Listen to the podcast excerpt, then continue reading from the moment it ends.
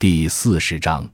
第四种是把农村劳动力转移纳入国际大循环，通过发展劳动密集型产品出口，一方面解决农村剩余劳动力的出路，一方面在国际市场上换取外汇。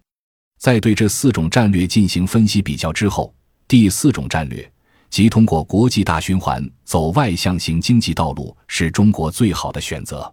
为实现这一目标，大体要经历三个发展阶段。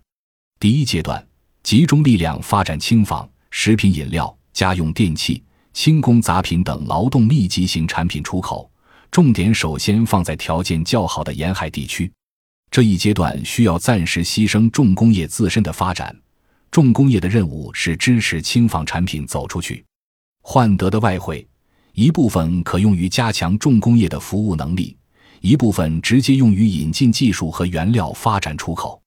这个阶段还要加强国内尤其是内地的交通运输建设，为出口产业向中西部扩展创造条件。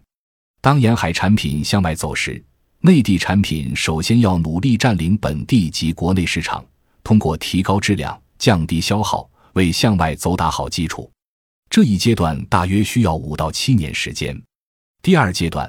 内地产品开始走向国际市场，劳动密集型产品创汇能力增强，可以用大部分外汇支持基础工业及基础设施的发展，过资金密集型产业发展阶段这一关。